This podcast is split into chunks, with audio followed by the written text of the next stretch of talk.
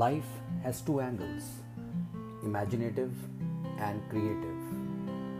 I believe that both imagination and creation are interdependent.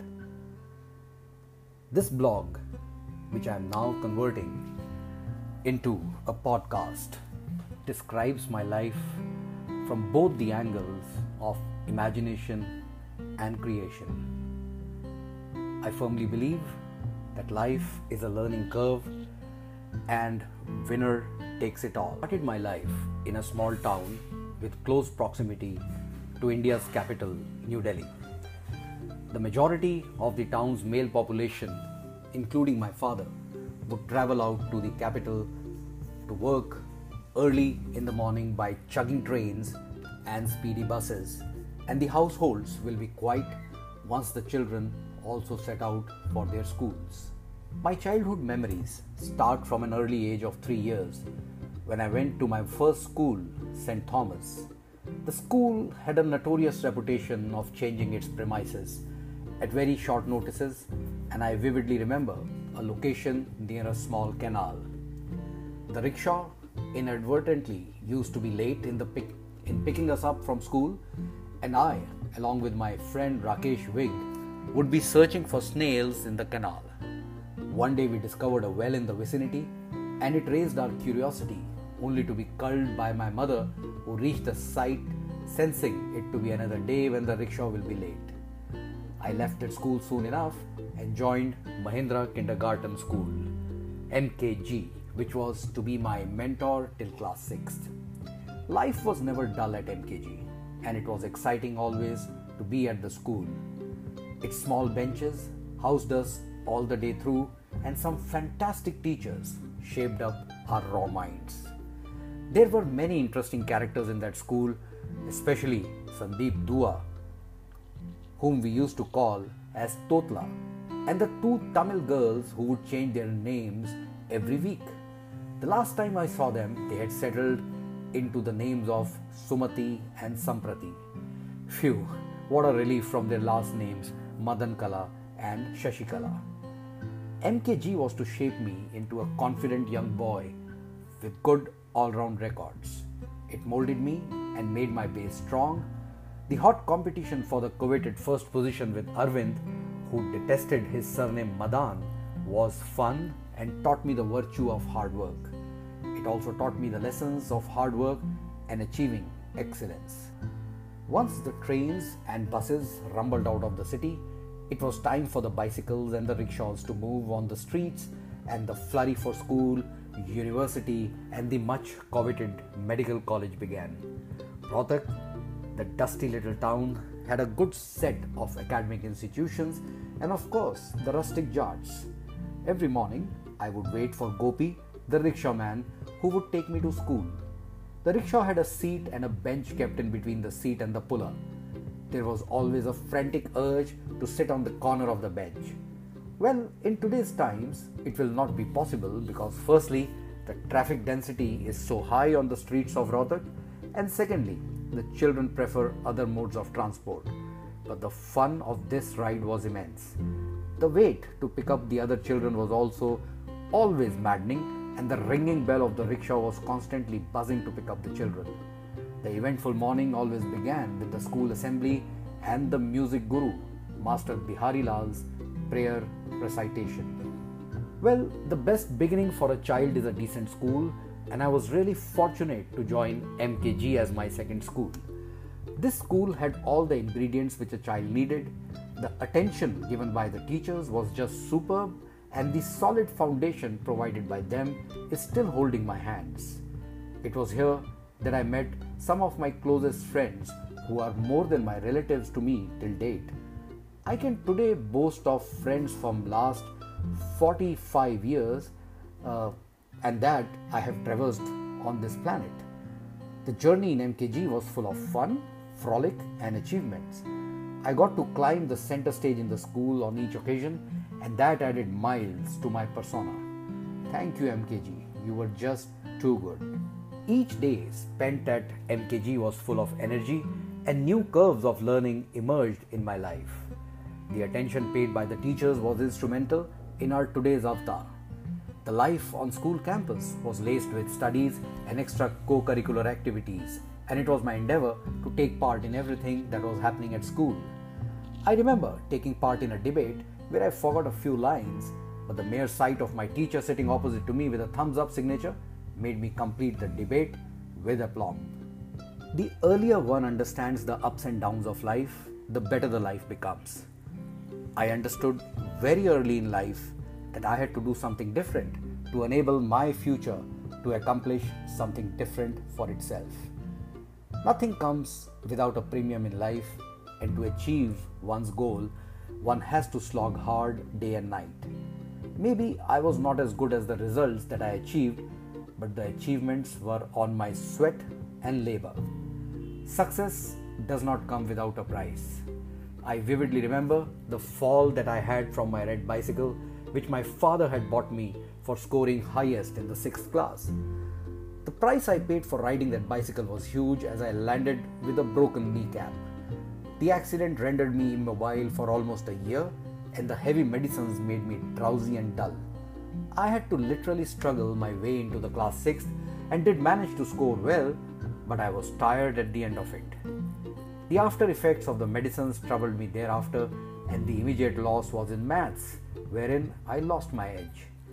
The dullness in maths was to trouble me in my life forever as I took a decision to leave maths after class 10th. This, I must acknowledge, was the first tactical blunder of my life, and I had to lose many hours of peace and relaxation to catch up with this mammoth subject. As I went through those years of grind, many a times I wonder why we cannot live the life as absolute fun without bothering about the small issues. Thinking on the mundane subjects of life and trying to grope into each other's lives leads to skirmishes between individuals. So I have always tried not to grope someone else's soul and just do my bit the best way that I can. However, the best of the intentions can be misread by folks and somehow leads to imperfect judgments. This trait of humans cannot be helped, and the best way to remain at peace is to continue on one's objective. Alas, it's only time which reveals the truth, and many a times a lot of water has already flown over. So, why not attempt not to misread and miscalculate intentions and just live life as absolute fun? So, as I draw you into this podcast, do wait for the next episode as I start reading out certain stories that I've written as a part of my blog.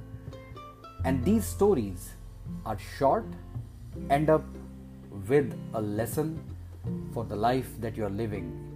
And I'm very hopeful that as you keep hearing these stories, you would start identifying your own life inside them. So look forward to the next episode of this podcast called The Winner Takes It All.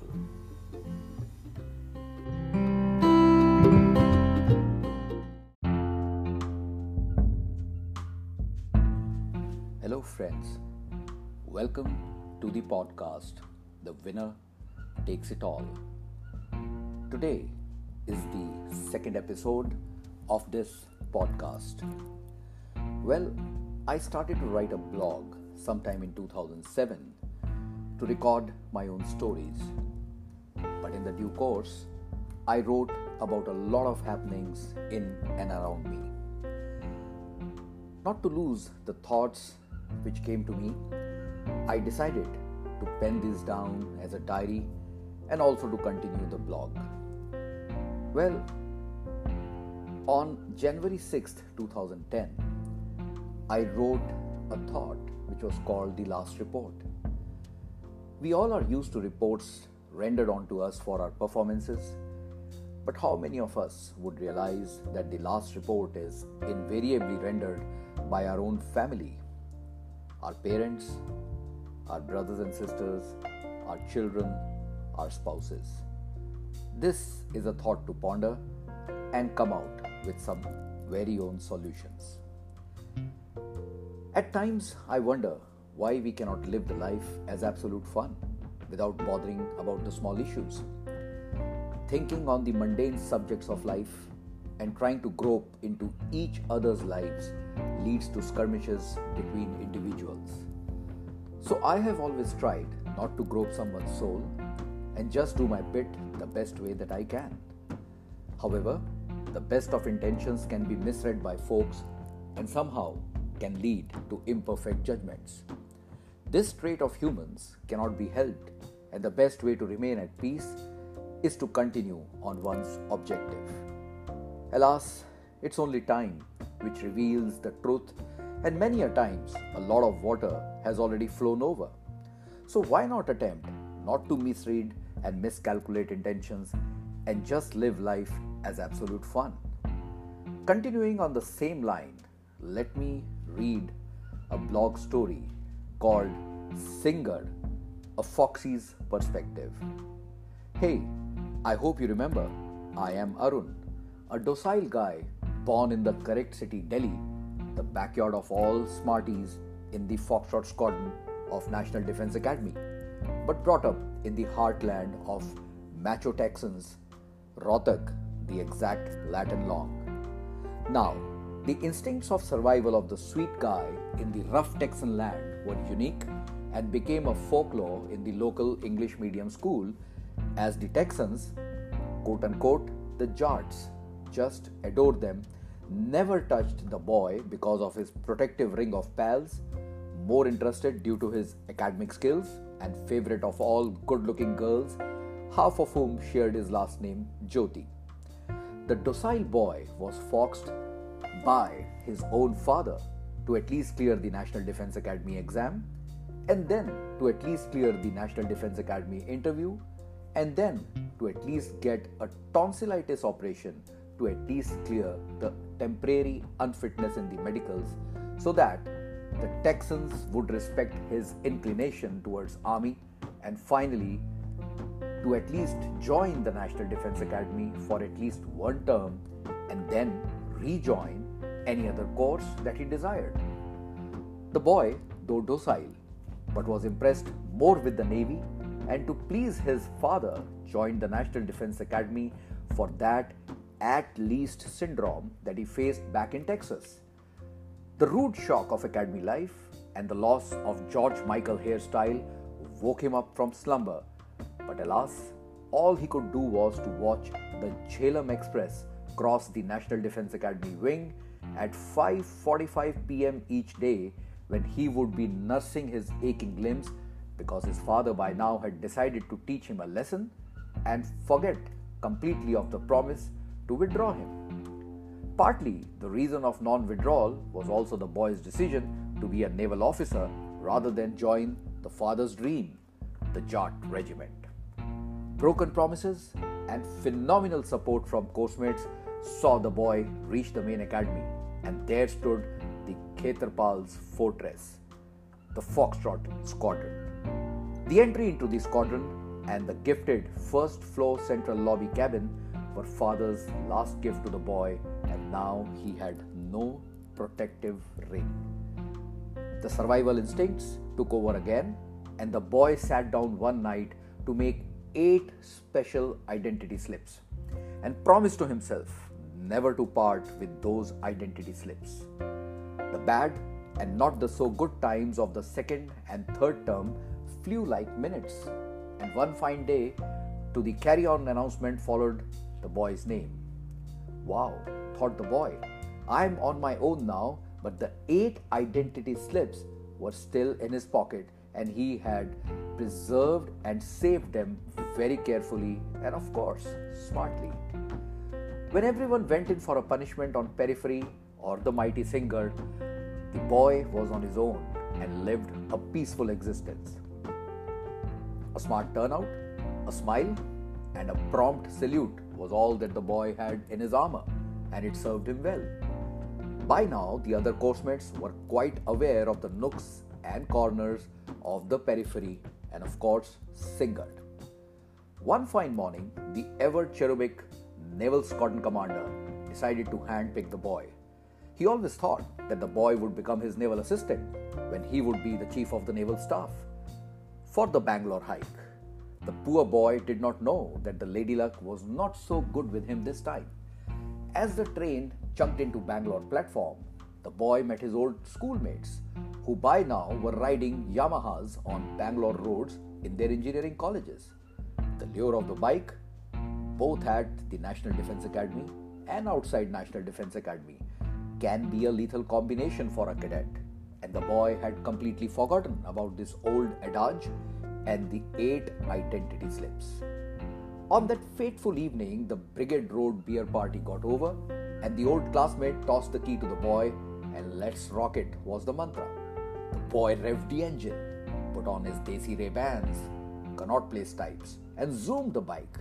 The front rider did a 0 to 80 in no time, and the bikes roared.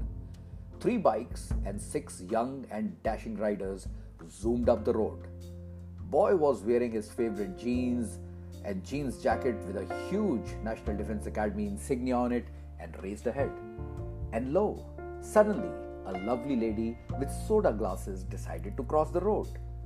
As she neared the middle of the road, the boy froze, for she was none other than the journalist wife of the squadron commander. The heart missed a few beats, the bike was slowed and revved up again to beat the heat of the heart.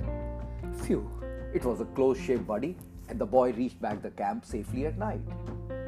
However, there stood the Whitey squadron commander, and there was a curt question Did you ride a bike today, son?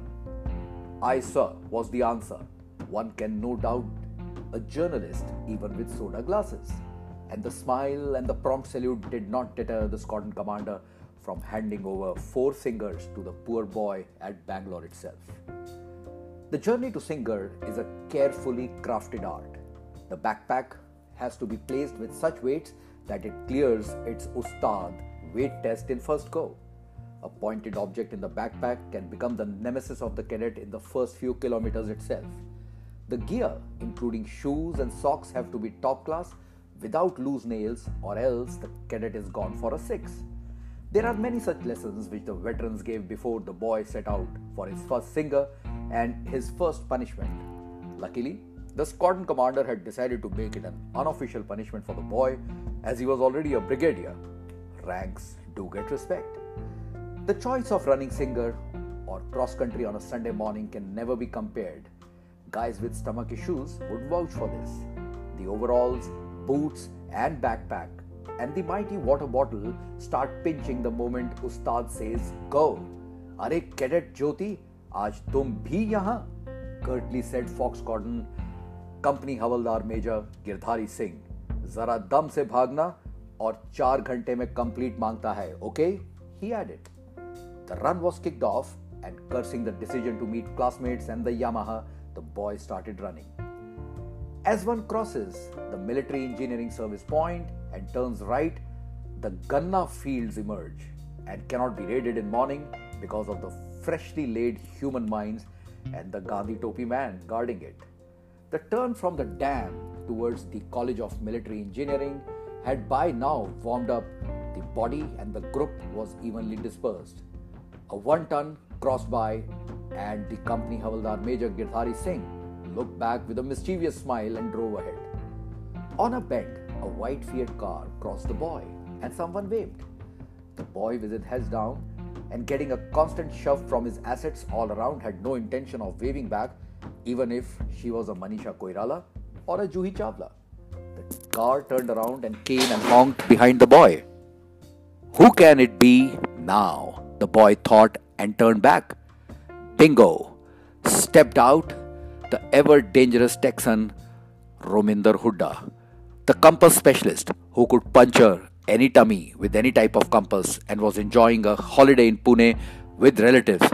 अबे, तू यहाँ क्या कर रहा है? Said Hooda in chaste Haryanvi अरे यार, ये अपनी फौज की ट्रेनिंग चल रही है और वो सामने वाली पहाड़ी मुझे क्लाइंब करनी है और वापस पहुँचना है एकेडमी में. चर्प आउट द बॉय अब पहाड़ी में और तुझे घुमा कर लाते हैं offered Hooda the boy was now in dilemma at identity slips and this time if caught then that can be the end of the arsenals that the boy possessed. As the Texan washed, the boy shook hands, hugged him, more for thanking him for not pushing that Camlin compass into his tummy, pointed towards the Sudan block's mesmerizing dome, looked at Singer, and ran to catch up the lost minutes. The climb to Singer is a picnic for some and curse for the NDA cadet. However, the money in pocket is always handy to bite the sweet lassi en route and whiff of fresh air on top with the famed National Defense Academy tea and breakfast recharge the body. The run downslope was fun and the climbing fairer sex did not attract much time since Cadet Mohit Sabharwal of the 75th Course withdrawal case, withdrawn for a very, very severe offense, was an apt reminder, and the run ended within the striking distance of 4 hours. Company Havaldar Major Girdhari Lal had a smirk on his face and said, देखा fresh legs हैं आपकी punishment root में बाकी तीन सिंगड़ भी ऐसे ही भागना है ओके जय हिंद साहब the boy replied and turn back The eight identity slips remained with the boy till he passed out of the National Defense Academy and was promptly introduced to the commandant for having passed out of the academy without any official punishment.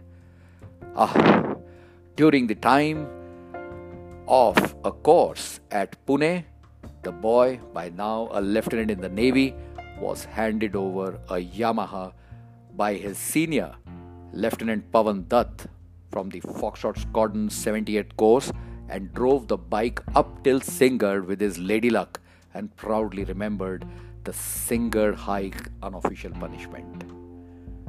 The lesson? Never take a shortcut